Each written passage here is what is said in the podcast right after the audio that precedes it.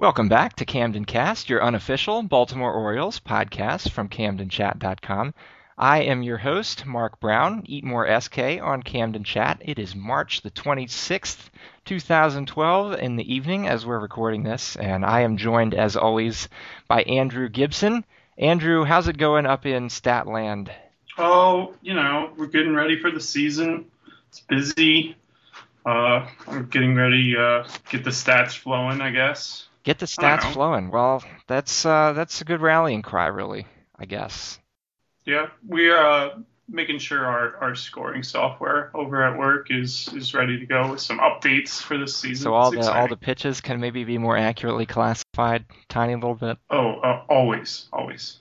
So Andrew and I are joined tonight by one of our uh, blogosphere compatriots. We've brought him in from Camden Depot, which he's been involved in since 2007. And on that site, he gets to be a part of ESPN's Sweet Spot blogging network. He is John Shepard. John, how are you doing? Welcome to Camden Cast, by the way. Hey guys, nice to nice to be included in this week's broadcast. Uh, doing quite fine. That is good. So John has a rant that he wants to get off of his chest. It's about uh, it's about something that happens on Twitter, and I will just let him go. Well, I don't know if it's a rant per se. It's it's certainly a pet peeve, and it's actually caused me to uh, go through and start actually deleting uh, Twitter accounts because apparently I I don't know Twitter well enough to actually create lists.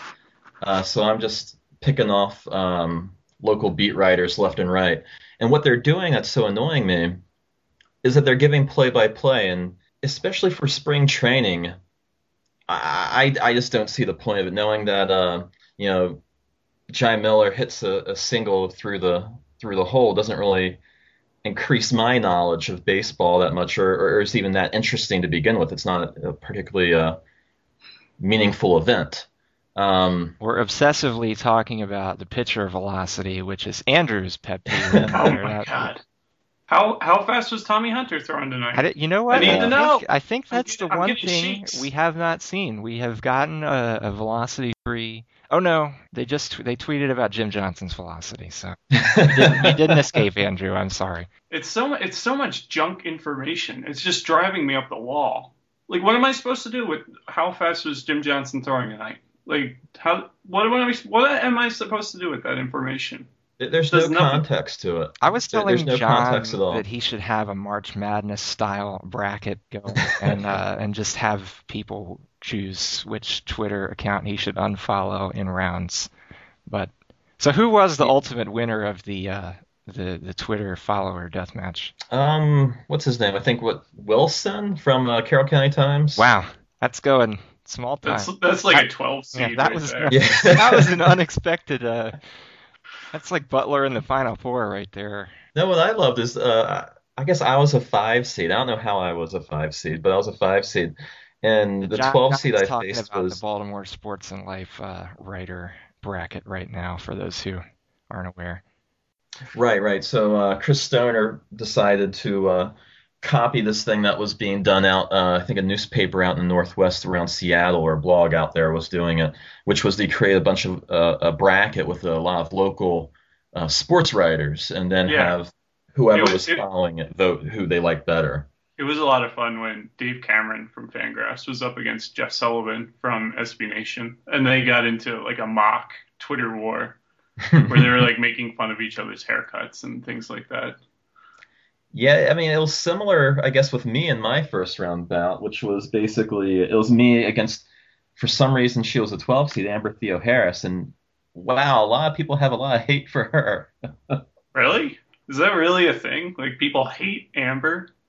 Well, I think what happens is, you know, she's very well accomplished. I think she's won Emmys or whatever award they give to to writers, sports writers, or people who appear on TV, and um a lot of people discount her. You know, it's, it's the typical uh, bias against females in sports where they discount her just because she has a pretty face. When uh, she, you know, as sports writers go, you know, she's right up there with them. You know.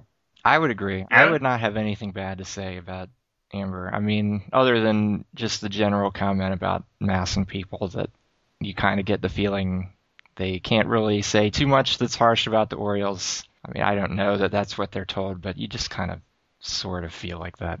I think it's a situation where when you are working for your eventual authority is kind of the team, you know, even if you're not told what to do, there, there's probably something in the back of your head where, you, know, unconsciously or consciously, you put a little bit of a shine on and things. But I don't think they're. Sometimes they report very positive, sunny things, but I haven't really seen them write personally incredibly sunny things. So, but I, I may not actually read them all that much. So the moral of the story there is if you're a beat writer, you know, do something that every other beat writer isn't doing. Not that I think any beat writers are listening to this podcast anyway, but if for some reason one of them was, just, no, it's it's not even that. It's they should not be doing play by play on Twitter. There's absolutely no function for that. I mean, it, it, it just is not very useful. You you have radio, you have video, you know, by watching TV.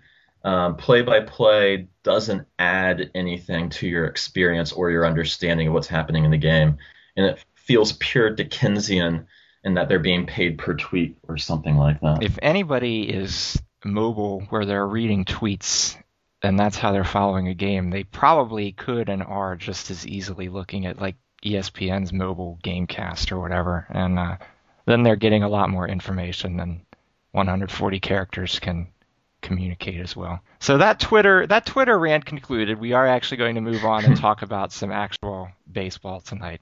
Uh, our original plan was to maybe do a little AL East preview of all the other teams, and we'll probably do that a little bit. But uh, the Orioles surprised us and actually had some news happen today. Which well, hold, uh, on. Oh, hold on. Okay, I'm holding on. Because I have a rant too. Okay, Andrew has a rant. I don't too, want I don't want to be forgotten. I'm sorry, Andrew. I don't want you to feel Yeah. neglected. Just because we So- have a guest, I don't want you to feel uh, swept under. I, under, I understand. Um, I have a question for, for you two. If I if I listed two players, two two hitters to you, and you could tell me which of the two hitters was more quote feared unquote, whatever that means. I guess feared in the in the Jim Rice sense, He has tefir, as Keith Law always says. right? and and let's say, uh, just for the sake of argument, the the two hitters in question were Robert Andino and Adam Jones. Now, now, if you're a pitcher, which batter is more likely to instill fear into you? Well, am I Jonathan Papelbon? Because that may change that. I mean, Just a generic pitcher. yeah, sure. Okay, I'm gonna say Adam Jones. I- don't even think Jonathan Papelbon really has the capacity for fear No. or love or any other regular emotion. He's a robot. So tonight on the Pirates broadcast of the spring training game, we're recording on Monday night. Uh, right at the top, the broadcaster said something like uh, they consider batters' walk rates to be a function of how much fear they instill in the pitcher. Like you need to be a fear, fearsome hitter in order to draw walks. As in, this is the pitcher deciding he doesn't want to seriously pitch to you. But, if, but this is something I've heard a couple other times, like Brady Anderson mentioned it, uh, not in the same exact wording, but he said something to the effect of when you're when you have a lot of power, uh, pitchers tend to walk you more. And and again, this is sort of like, guys, like the reason for walks happening are not completely pitcher dependent. Robert Andino has over twice the walk rate Adam Jones had last year. Like he understands the strike zone a lot better than than Adam Jones does, or at least he did last year. And it just it drives me up the wall when uh, I hear these these broadcasters who should, I mean, their job is to understand how baseball works and communicate that to me, the consumer.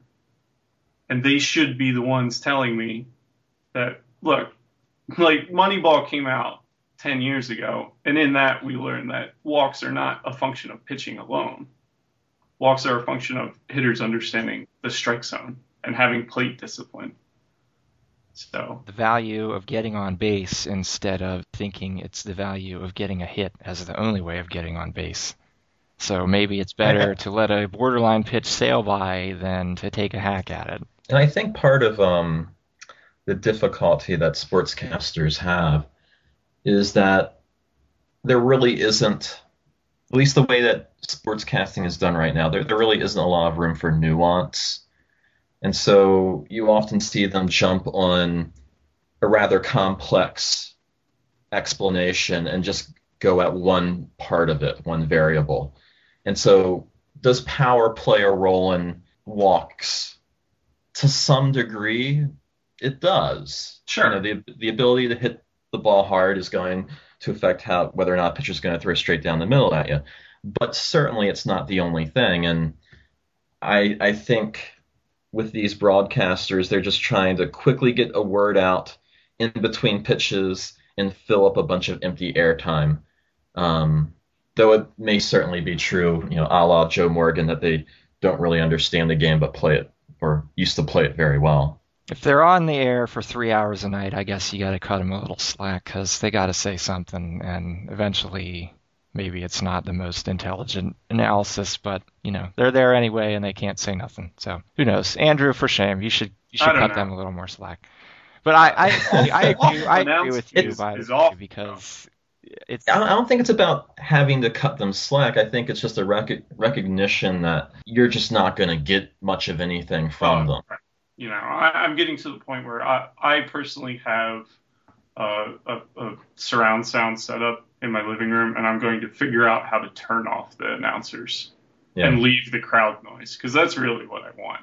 Oh, you're not gonna. If they could do that with the if they could do that with the vuvuzelas or whatever they're called, you could probably do that with the human voice. Too. Yeah, right. Like it's got to come out of just one or two of these speakers. I got to be able to turn. You could off. be a mute the TV and put on the radio person too.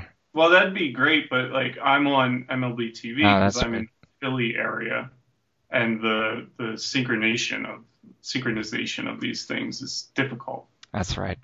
Okay, so now we've both had we both had our rants, and uh, now we can actually talk about the Orioles. And again, there were actually some Orioles news today, which I was un- uh, not expecting.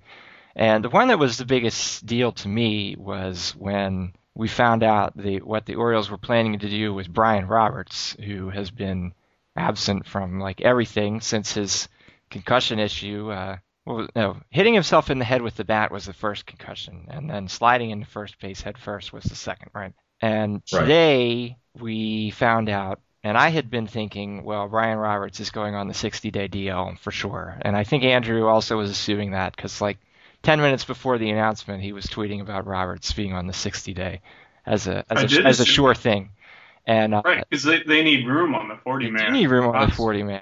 but apparently, they're not going to make that room by having Brian Roberts go on the 60 day DL, because they announced today that he's going to go on the 15 day disabled list instead, and he's going to be going north with the team. And Dan Connolly said part of his recovery process is going to be, quote, to be a part of the atmosphere from the dugout because he wants to be at Camden Yards for the experience.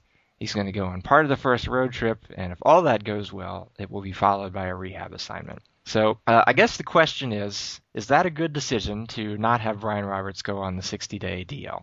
Because, well, I mean, how, how, are we supposed to answer that? Yeah, really, we we don't know. It's, it's another one of those things, and Andrew and I seem to get on that a lot, where really we have no way of knowing because uh, we can only know what other people tell us. But I, I think I think one way to partially answer that, but not come to an actual conclusion, is to think there are an awful number of uh, people currently on the 40 man roster who are out of options. And are all those players who are out of options? Where was I, my thought on that? I think I lost my thought. Well, okay, so it looks very strongly like the Orioles are going to need to open up two spots on the 40 man roster for opening day because they're going to need to put Ronnie Paulino on. Right. And they're probably going to put Nick Johnson on. And those guys are both on minor league contracts. There's a couple other guys still in major league camp, like Pat Neshek, who's on a minor league contract. But I really don't think Pat Neshek is about to make the opening day roster. The 40 man roster is full right now. So if they put these guys on the major league roster, somebody else has to go either on the 60 day disabled list or be designated for assignment. And while uh, Jai Miller, if he doesn't make the squad, is almost certainly going to be DFA'd, there's mm-hmm. still one more spot and no really obvious candidate. And a lot of the problem is there's a lot of, especially pitchers, who are sort of jamming up the, the roster. Yeah, right there's now. a like, lot of like pitchers that don't have options, but don't look like they're going to make the team either. And I don't know what they're going to do with all those guys. I don't know if they know what they're going to do with all those guys. Right. I mean, Have you- some of these guys might pass through waivers and be able to be outrighted, but some of them might be able to uh, just be granted free agency. I haven't heard much this spring coming from uh, about Dana Eveland. Well, I have this thing about Dana Eveland where I forget he's on the Orioles uh, every time between his appearances, and then as soon as I see him, I wish he wasn't on the Orioles. and uh, maybe that will finally come to an end because they will just have him be a guy who gets designated for assignment. I don't yeah, know. but that would be just so lame. Like, who Why did did they, they give up trade for, for Dana Eveland if he's just going to be designated for assignment bait? Was They- that Jarret Martin and someone else? Tyler Henson? Tyler Henson. So, I, I mean, obviously, the fact that I can't remember says as much as maybe needs to be said from my perspective about that trade. But not- why trade anything It's for not a like guy they that- gave up important guys, but why trade for Dana Eveland is the question. And uh, Right, and now he's just sort of here, and he's pitched. He's been pitching in spring training, not super effectively, but uh, you know, how effective do you really need him to be? And if you want him to make the team, then somebody else has to not make the team. And now you're looking at, you know, like is like Pedro Strop not going to make the team?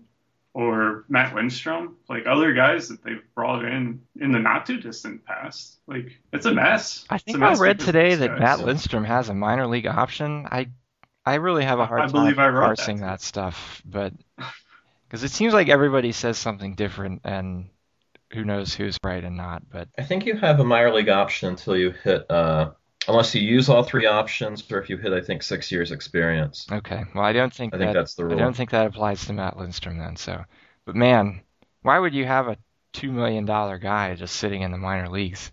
I think he's four, isn't he? Yeah. Yeah, he's he's on a pretty big contract. Yeah. So Matt Lindstrom would seem to be making the team. So, you know, whatever, the bullpen is crowded.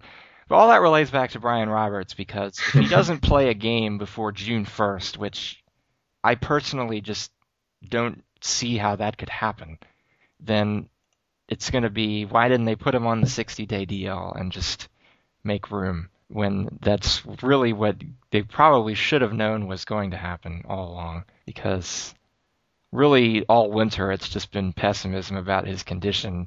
So either that's all been wildly off base or the Orioles are just really having wishful thinking guide their decision making now, which isn't very good either. My wild thought, I mean, there, there's two parts of my wild thought. First off, is that the amount of talent on this 40 man roster is basically.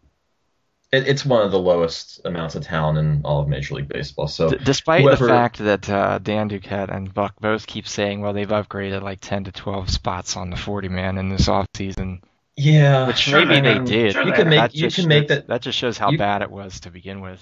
Right, and you can certainly make that argument, and I think that's a valid argument. Um, but yeah, I, I think there's clearly one person who Brian Roberts is taking a spot from by not being put on the 60 man, and that isn't going to mean much at all for this season or any time in the future.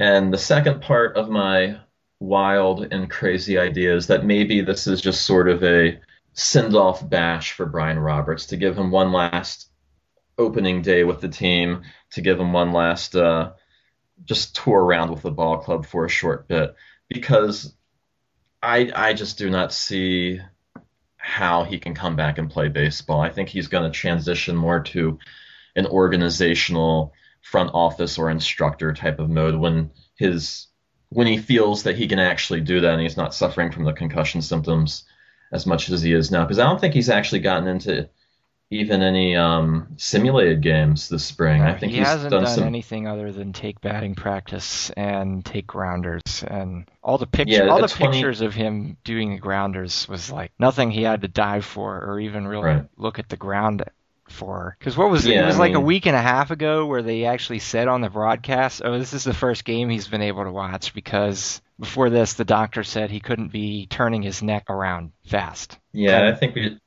everyone just needs to be realistic and I mean con- the type of concussions that the the syndrome that he has related to his concussions just appears to be something where you know even if he could come back, what could you expect? Well, Yeah, he- even if he didn't have a concussion at all, uh, you know, he's an aging second baseman.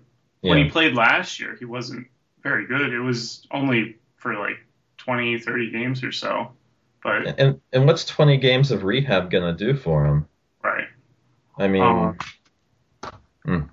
I don't know. It, it's scary stuff. Is really where I'm coming from, and I obviously I have no idea what what the medical analysis is, but I hope he's not pushing himself out of a sense of duty. I, I guess would be the best way to put it, um, and trying to come back when you know he could easily work his way back and then just get hurt all over again, and it'd be even worse. Yeah, I've, I've met him a couple times. He's a great guy. Uh, at least, you know, in the, in the 10 minutes that I talked to him. Um, but he's certainly someone who has fought hard to get where he is. He had a really um, difficult battle against Jerry Hairston when he first came up with the Orioles and had to deal switching over to a new position. He's been at times one of the best second basemen in baseball. Not not really the best, but up, up there, certainly. Uh, and it's probably difficult that he has what two more years left and a twenty million dollars coming at him, and that he can't perform at a level which he has done for most of his career. Yeah, I definitely think Brian Roberts seems like the kind of guy who wants to earn his keep. He doesn't just, you know, he's not just going to sit there and say, "Well, I'm getting 20 million dollars," but can he can he do anything at this point? And you know, there's just no way for us to know, but it just seems unlikely. But But it, it is a good point that his spot on the 40 man roster is probably not going to block somebody that you really need to hold on to. right, the Orioles don't have some promising person who looks like, "Oh, they're going to be a useful Right, like- player. we like- can't give up on them." Like say the way the Orioles got Jeremy Guthrie from the Indians, for instance, um, or I don't know. However, maybe the Orioles lost somebody like that recently. I don't know, but Well, uh, you're not going to worry terribly about losing a guy like Jai Miller. Although he, he seems like he has some talent, but he's flawed in enough different ways that, you know, you're not really going to worry too hard about what you're doing with Brian Roberts right. Or for in order to instance, hold on to him. for instance, if Josh Bell gets designated for assignment, I'm really not going to be Right. really upset. Mhm. Um, it And does. think it, sorry.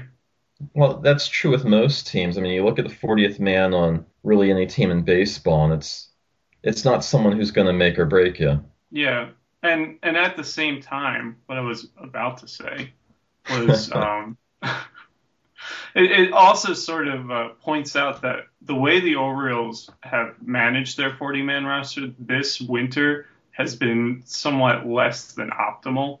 For example, Matt Antonelli has a spot on the 40-man roster.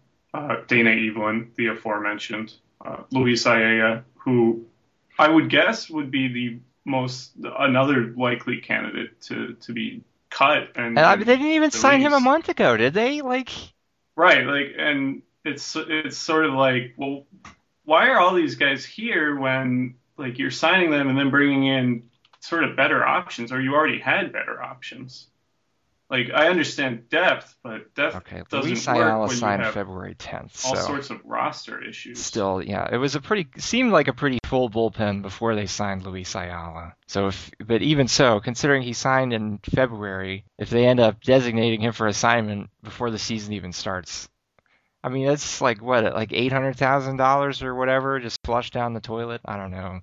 What was the point? Who knows? Well, right, and it it hasn't been a a off season to sort of use as a, a textbook guide for for how to manage your 40 man roster. Dan Duquette's head was in Korea. He couldn't be paying attention to stuff like the 40 man roster, I guess. He's specifically not supposed to be in Korea. So He can, he can be in Korea. He just can't go to the uh, amateur games. Yeah, he could take a vacation. He just uh, can't go to any baseball games. okay, that's a good point. So, you know, Fine, whatever. I, I withdraw my my childish joke. But you're right. You're right, Andrew, with your point that the 40th man on the 40 man roster probably doesn't matter on the Orioles or any other team. It's just, it's another one of those I believe things that where was John's point. both both of you said it. You're right. Maybe it was John. I'm sorry. I don't don't mean to forget. But uh, it's one of those things where it's a small thing, but you wish the Orioles could do even the small things right. And when they show that they're not particularly adept even at those small things, you can't get a lot of hope for the bigger things either. I guess that's what it comes down to. Sure. Yeah. Oh, it, it's tough. It's. I mean, we all know. Every, everybody listening knows it's tough. But tough out there for the Orioles. It's tough being an Orioles fan. And speaking of the Orioles not being very good and not having many good prospects for the uh, upcoming season, one reason that they don't is because every other team in the AL East is better than them. So let's look at some of the other AL East teams, well, all the other AL East teams, unless we run out of time, and just kind of go through some of the things that they've done through the offseason. So Last year's division champion, of course, was the New York Yankees. Boo, boo, boo, boo. And one of their big moves was the very interesting trade of Jesus Montero to the Seattle Mariners and getting back hot shot pitching prospect Michael Pineda. one time hot shot pitching prospect anyway. Yeah, so he's uh he's one of these guys who's everybody's and at least it seems like Yankees writers are tweeting breathlessly about his velocity the same way they are about uh, the Orioles writers are about like you know Brian Matusz for instance. And uh, I think I saw somebody somebody in the Keith Law tier of analysts although it might not have been Keith Law himself today said that they don't think Pineda's going to be more than a 4 or 5 this year although he could develop into more next year. And like you know last year people were saying, okay, well, he could be, you know, rookie of the year uh, caliber player. And he, he was. He probably should have been rookie of the year. Well, that, that's debatable. I don't want to say he definitely should have been, but he was up there Yeah, for sure. he, he was he was one of the top rookies, but he wasn't like dominating uh, the best the way people were talking. Of course, His stuff looked better than the numbers he was putting up. yeah, so I guess uh, maybe he'll have better luck this year. Although he's going to have a lot tougher environment because he'll be in the New York pressure cooker and short porch Yankee Stadium in right field with uh, whatever jet stream, if that's really a thing. I don't know.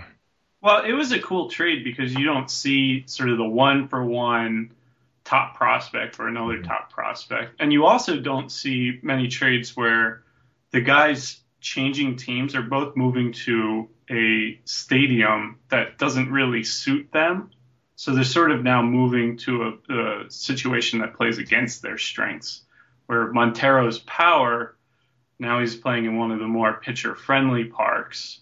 And in a division loaded with tons of great pitchers and pitching friendly parks. And uh, Pineda is coming to Yankee Stadium. He's a fly ball pitcher. That's usually not a great combination. And it's also the AL East, which is a very difficult place for, for pitchers to apply their craft. Um, so I think there was always sort of the the it's going to take more than one year before you figure out who won this trade, and you can say that about every trade, but uh, especially with this one, like if Pineda was like a three or a four this year, like I'm not sure that's really super surprising to me. Because again, like it's his second year, he's a young guy, he's got his whole career ahead of him, and he's moving to a much more difficult situation than what he's been in. Yeah, and Montero, I mean, he was just a very highly touted guy. Of course, that maybe that's because he was a Yankee prospect, and we know Yankee fans love No, hyping. he's he's real. No, he is He's, legit. he's got a good bat. and uh, so who knows? It's it's it was just an interesting trade, and uh, I do know my Yankee fan friends, uh, especially in the office, were not happy the day that trade was announced. well, Um, anything that makes They- Yankee they fans unhappy, I guess, brings me a little Jesus. joy. Well, it, Yeah, it would have been it, it would have been interesting to see how they would have how the Yankees would have fitted Montero into that lineup because they have a lot of older guys and they they tend to when they can use that DH spot a little liberally with uh, people you know other people in the roster. Right. So somebody So like A Rod or Mark Teixeira can have a day where they're not in the field. Right, and Montero has no defensive position. So maybe that was Yeah. one reason why they decided they can make that trade because they can't I- uh, they can't stick him out in the field or they shouldn't, and sometimes they can't have him as DH either because they need to manage their old guys. So I think they're getting more value with Pineda. I mean, even if Pineda's a three or a four, that's probably going to give them more. Well, it's Immediate not like value. they get a one. I mean, they have basically the number one pitcher in Yeah. baseball, really. The Yankees are or slated to have about a $207 million payroll this year, so you know they gotta get that value where they can, because God knows they haven't spent enough money on uh, on getting it already.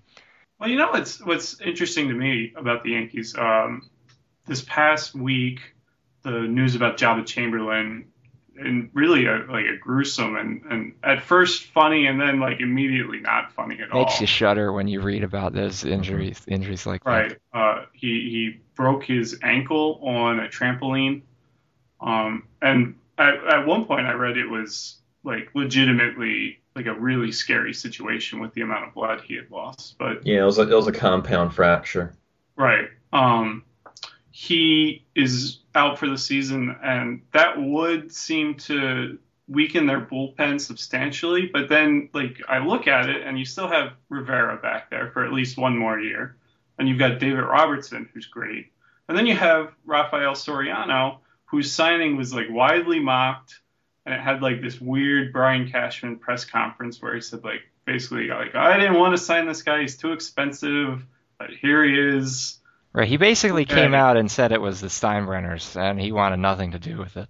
But- Right, but now it's almost like, you know, you're the Yankees, the money's not super important, and aren't you glad you have this guy? Because like you don't have Joba, who is going to be one of your your premier bullpen guys, and you don't really need him. You've got all this these other guys back there. It's it's kind of interesting how how life turns out, I guess. So with the second wild card added in, the Yankees are basically virtually guaranteed to make the playoffs, like in perpetuity, right?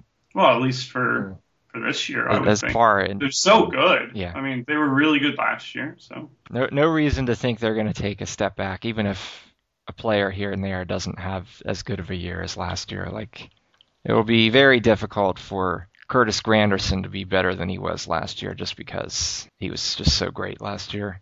Uh, I mean, if he's even better than last year, that'd be a pretty wow occurrence. I think there's a there's an outside shot, very very slight, that they finish in third and another wild card comes out of the AL West. Yeah, the Angels in Texas are probably going to have an interesting uh, dynamic going on out there. I Oh, think they're both going to make it. Oh man, that is exciting. I'm so looking forward to this summer just just to watch like a non East Coast like serious like death match pennant race all summer long. That's awesome. And like there's already starting to be like s- sniping between CJ Wilson and Mike Napoli. It's great. That was so weird. CJ Wilson basically like tweeted Mike Napoli's phone number and acted like it was an accident and just a joke. It's like Yeah. That's uh, that's pretty serious stuff there. That's gonna That's get like a that's a old fashioned heel turn. that's right getting there. some bad blood boiling uh, between the Texas and Los Angeles Angels of Anaheim, Orange County, California. Blah blah. blah, It's so blah, blah. great. I'm I'm already thrilled with with that. So yeah, maybe one of those will get the second wild card, and then the Rays will get the first wild card, and either New York or Boston will not make the playoffs. That would be the ideal scenario as far as. Well, the Rays, since since we're going through it, we can we can move on to them. The, they are sort of fantastically loaded with run prevention, up and down, and in and out, everything.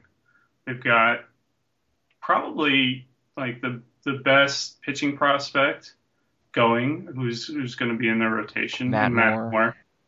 who won their only playoff game that they won last year. And how crazy And was did it sort that, by the way? Because that was like, what was that? His second start ever, or something like that. Yeah. His second major league level start, and it's in the playoffs. That's uh, that was bold, but it worked out. He, he looked like he had ice water in his Yep. veins. Right.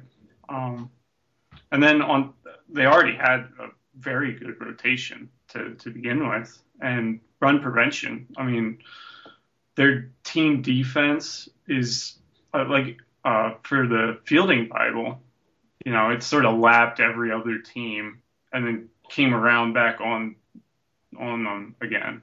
Um, and a lot of that is they have very good defensive players, but they also use sort of uh, an over reliance. No, that, that's not what I mean to say. They, they use a ton of shifts. They use way more shifts than any other team. Like I saw the other day, they were shifting on Adam or Andruw Jones against the Yankees in a spring training game where they had three infielders on the third base side of the infield, which is really unusual at this point in, in time. But, you know, why not? And so they're constantly sort of moving their fielders in and out and getting the advantage wherever they can, I guess is, is their sort of tagline. But it's weird imagining defense being a strength of a team when you're an Orioles fan and you're watching Mark Reynolds last year or Felix Pie in left field, who were I think yes. two of the worst defense like defense rating players last year as far as runs given up in all of baseball. I think Reynolds might even have been the worst. I don't know. And Pie was pretty bad in his limited action to the extent that in Fangraphs uh, wins above replacement, Pie was the second worst player in Major League Baseball, only behind Adam Dunn. And well, of course, he didn't hit at all either. No. Pie, not Dunn. Oh, Dunn didn't either. I mean, it, it's not a good combination. So if you think about you it, if if you if you're a pitcher and you've got Mark Reynolds who's not going to get to any ground ball, or if he does, he's going to throw it away sometimes. Or if it's a line drive, Felix Pie is going to fall over trying to catch it, or who knows what he's going to do. Uh, he, maybe he'll get the ball and throw it over the cutoff man's head. Maybe he'll throw it to the wrong base. Maybe he won't catch it. You know, there's there's no way of knowing, and you can't feel very confident having those guys behind you. So uh, at least maybe there'll be a vaguely competent left fielder this year between Nolan Reimold and Endy Chavez. Yeah, you see, uh, sort of moving to the the stats side of it a little bit. Um, a guy like Zach Britton, who had like a 310 uh, batting average on balls in play, which is not super unusual, um, especially for a ground ball pitcher. And then you look at in Tampa Bay, Jeremy Hellickson had like a 240 in play average, and James Shield had something like a like a 260 or 250. You know, the the defense is taking away a huge amount of hits that in Baltimore, you know, we can't really fathom that sort of uh, defensive prowess. It's hard to imagine, and well, I guess it's not if you're an Orioles fan who's my dad's age and you grew up watching guys like Brooks Robinson and Mark Belanger uh, and that kind of thing. And I, I mean, I haven't seen that kind of excellence all across the diamond, uh, as I remember. At least not since I've been an adult. I don't know. Maybe in Cal Ripken's heyday, whoever else he was playing with was good, but who knows? Yeah, I mean that was a pretty good infield with uh, Billy and Cal and Craig Worthington. Craig Worthington. Now that's a name I've not heard in a long time. Randy Milligan was at first base. Moose Milligan. I do remember him. I think I have the uh, the baseball cards from that year, but I have zero memory of that year personally. Yeah, so who knows? But anyway, the Rays have uh, good defense, and the Orioles don't, and that's our that's our capsule thought there. Uh, moving along through the AL East, we've got the Toronto Blue Jays, who John has some thoughts about being kind of the bizarro Orioles. In that, oh yeah, yeah, yeah. In that kind of last year's Blue Jays were what we were hoping the Orioles would be in 2010 before 2010 actually happened and was terrible. So they've kind of got their window of contention sometime in the near future, but it doesn't look like they're shooting for it in 2012 because the only thing they really did in this offseason was trade for what Sergio Santos. Yeah, yeah. So I don't know. What do you do if you're a team like Toronto and you're trying to compete? When when do you think they're going to try and make the leap? How do they go well, about making the leap? They're they're trying to gauge where all their talent is and they're waiting for a certain base level to be there before taking a monetary plunge. And um, it reminds me kind of to Andy MacPhail's, I guess maybe his second year after 2009 going into 2010, how there was a rather large base of talent. Well, not that large, but it appeared that there was a some core talent within the Orioles. The cavalry the idea, is coming. Yes, the cavalry is coming, and of course, in hindsight, very little of that worked out. But it was one of those chances where you know Nick and I were sitting there and we're watching we're watching what was transpiring after the 2009 season, and it was just it didn't seem like there was any rhyme or reason to what the the club was doing, and with the Blue Jays, their farm system is it looks really good. There's a lot of high ceiling guys, not too many guys that you're you're completely sure are going to turn into something, but a lot of high ceiling guys, and they have a rather strong core up in the majors. You have Bautista and Wright. You have uh, a promising player in like Lawrie, and they have some good pitching. Um, and you think that with a couple more pieces, they could be relevant this season. But uh, I guess they're just going to let guys grow and maybe see what can, they can do next year because I, I just don't think that they are really trying to get into the playoffs this season.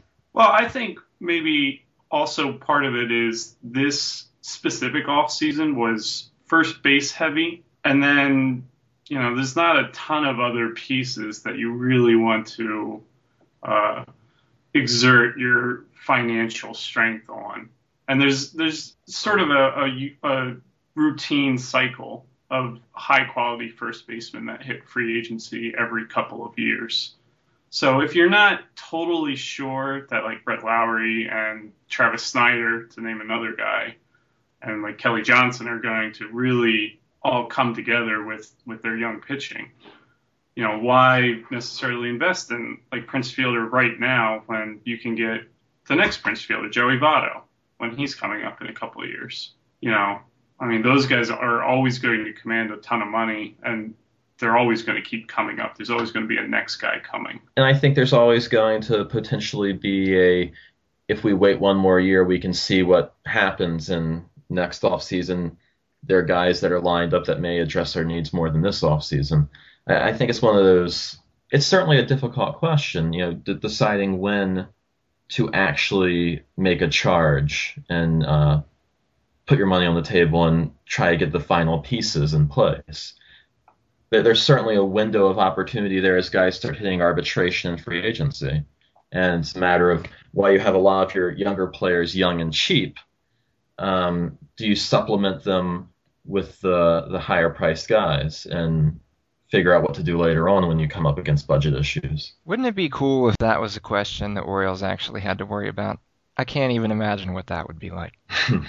well, I, I sort of can because let's say the Orioles had the the season the Blue Jays had last year, which is really sort of like the grand hope. I 81 guess. and 81. I right, guess 82 exactly. and 80 would be a tiny bit better because then it's a winning season instead of a non-losing season. But so you know exactly what would have happened. They would have got into a bidding war for Jonathan Papelbon with the Phillies. Maybe they win that, so now they have a super expensive closer again. And then they maybe try to get into a bidding war for Prince Fielder or Albert Pujols, but they lose that. And yeah, then you're just stuck with a $60 million investment in the closer.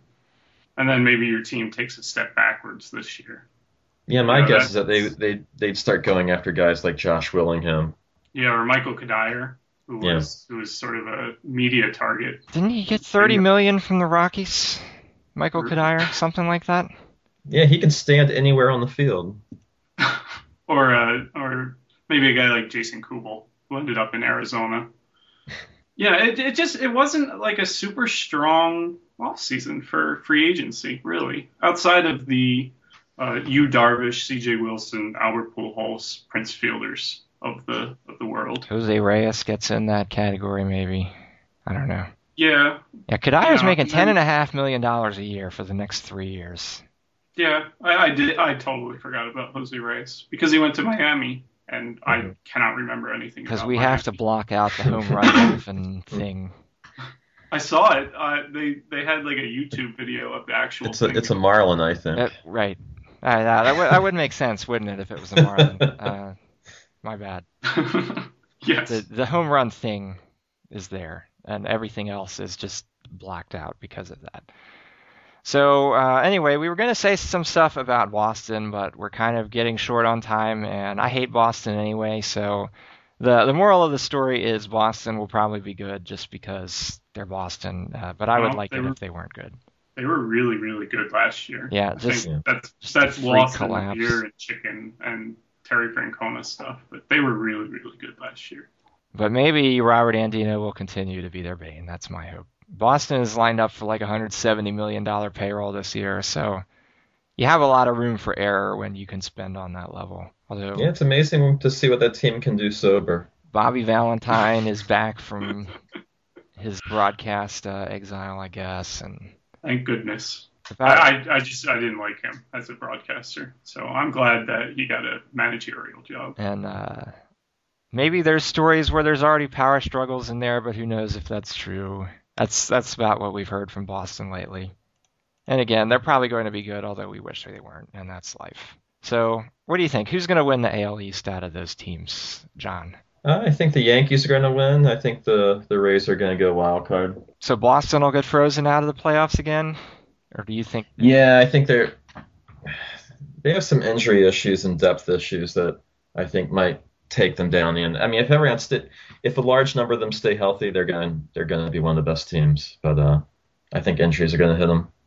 Probably this year, the Boston papers will not be writing best team ever, just because I'm sure they felt uh, pretty dumb after having those articles from January after what ultimately happened. We'll see, though. Who knows? Andrew, who do you think's winning the AL East?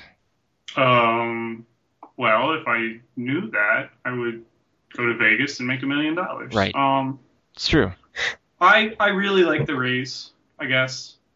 Uh, I don't feel super strong about it because the Yankees are really good, the Red Sox are really good, the Rays are really good. They're all really really good teams. Um, I like I like the Rays because well, I I was a big fan of Luke Scott and I would like to see him sort of uh, come back and and be a viable DH and that's sort of been like a, a offensive piece they've been missing to to complement Longoria and, and Joyce, and now now Desmond Jennings is an exciting young player. So they got a lot of really good things going on for them, and they're younger than the other guys, which is a inherent advantage in, in any pennant race, I think. Yeah, the Rays have the youth, which uh, Boston and New York, for the most part, don't. I was thinking about it today because I was planning that to be the towards the end question, and I don't know. I just feel like Boston will recover after the suffering the embarrassment, and they'll probably win the division. And then maybe the Rays will get the wild card, the first wild card, and maybe New York will not get a wild card, and then I'd be happy because I hate Yankees, uh, and that would be okay. But that's my heart and not my head. Uh, probably the Yankees will win the division, but maybe it'll not have the Yankees in the playoffs. Well, they have Andy Pettitte now. They do have So Andy they- they Pettitte probably to, uh, to to balk his way to uh, the Hall of Fame or near the Hall of Fame or whatever is the deal with that. Although then we're opening a whole new can of worms there because his name is in the Mitchell Report stuff, and we're not going to get into that tonight, so whatever. Um, but anyway, we are about to where we want to wrap things up. So let's see, John, do you have any kind of final thoughts about the state of the Orioles at this moment in time? I have absolutely no thoughts about the state of the Orioles. You know what? That's probably the safest way to be because um, that spares you the pain of actually being aware of the Orioles' uh, impending season. That's probably not going to be very good. Wow, that, Yeah. that is really dark and I know, I know. I try not to think stuff like that, but I can't. Andrew, how about you? Do you have any thoughts at all? Uh, sure. I've, I've thoughts about the Orioles. I think the the key phrase that I'm going to come back to probably in like June or July is they are who I thought they were and who we all thought they were because so you know just watching like spring training games which I I hate and they're boring because nothing in them matters but like you can see like the defense is really pretty terrible and the hitting is okay, but nothing to really write home about. And the pitching is, gosh, who even knows? Um, and that's exactly what I thought was was going to be the case when when spring training opened, and literally nothing has changed to make me feel a whole lot better about the state of things. Yeah, they are who we thought they were, as a pretty good summary, and references one of my favorite sound clips from sports of all times, really. So that's a good bonus too. My final thought, actually, I'm not going to give a final thought about the Orioles because we have to try and give away the fielding Bible that we talked about last time, and uh, we Oh, almost we almost forgot about it.